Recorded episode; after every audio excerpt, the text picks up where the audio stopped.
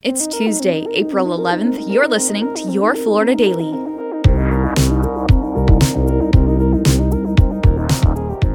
I'm Katrina Scales.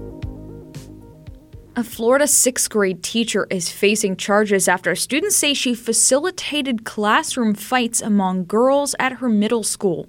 The Leon County Sheriff's Office says parents found videos of the fights and reported them to Griffin Middle School administrators in Tallahassee. 23 year old Angel Footman is charged with four counts of contributing to the delinquency of a minor. In a fight video given to investigators, Footman is allegedly captured saying 30 seconds, no screaming, no yelling, no phones. Court records show she denied organizing the fights and told detectives she has, quote, poor classroom management skills. She's scheduled to be arraigned on May 4th. A Volusia County lawmaker is facing harsh criticism, all because of comments he made towards the transgender community right in the middle of a hearing of the Florida House. It's like we have mutants living among us on planet Earth. The Lord rebuke you, Satan, and all of your demons and all of your imps will come and parade before us. That's right, I called you demons and imps. Republican Webster Barnaby was responding after transgender speakers spoke out against a proposed law that would ban people from using a public bathroom that doesn't align with their biological gender. Barnaby later apologized. Among the criticism, the sheriff of Volusia County, who responded on social media saying it is not okay to dehumanize people who aren't hurting anyone, and called Barnaby a quote, embarrassment to Volusia County.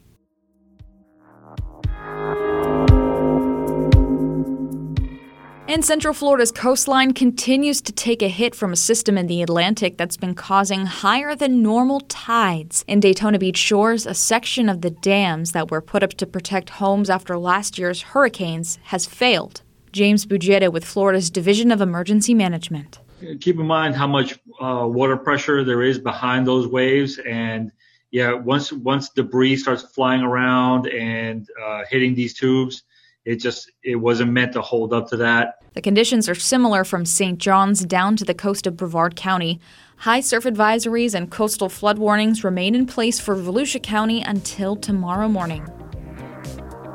Find these top stories along with breaking news, weather, and traffic all day on clickorlando.com. And now, a completely random Florida fact.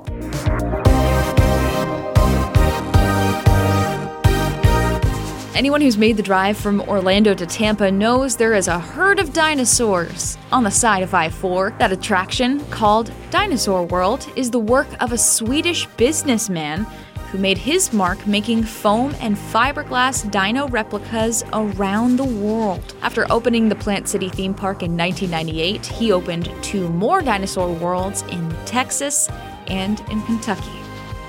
Your Florida Daily is produced by News 6 WKMG in Orlando. I'm Katrina Scales. You can subscribe for new episodes wherever you like to listen.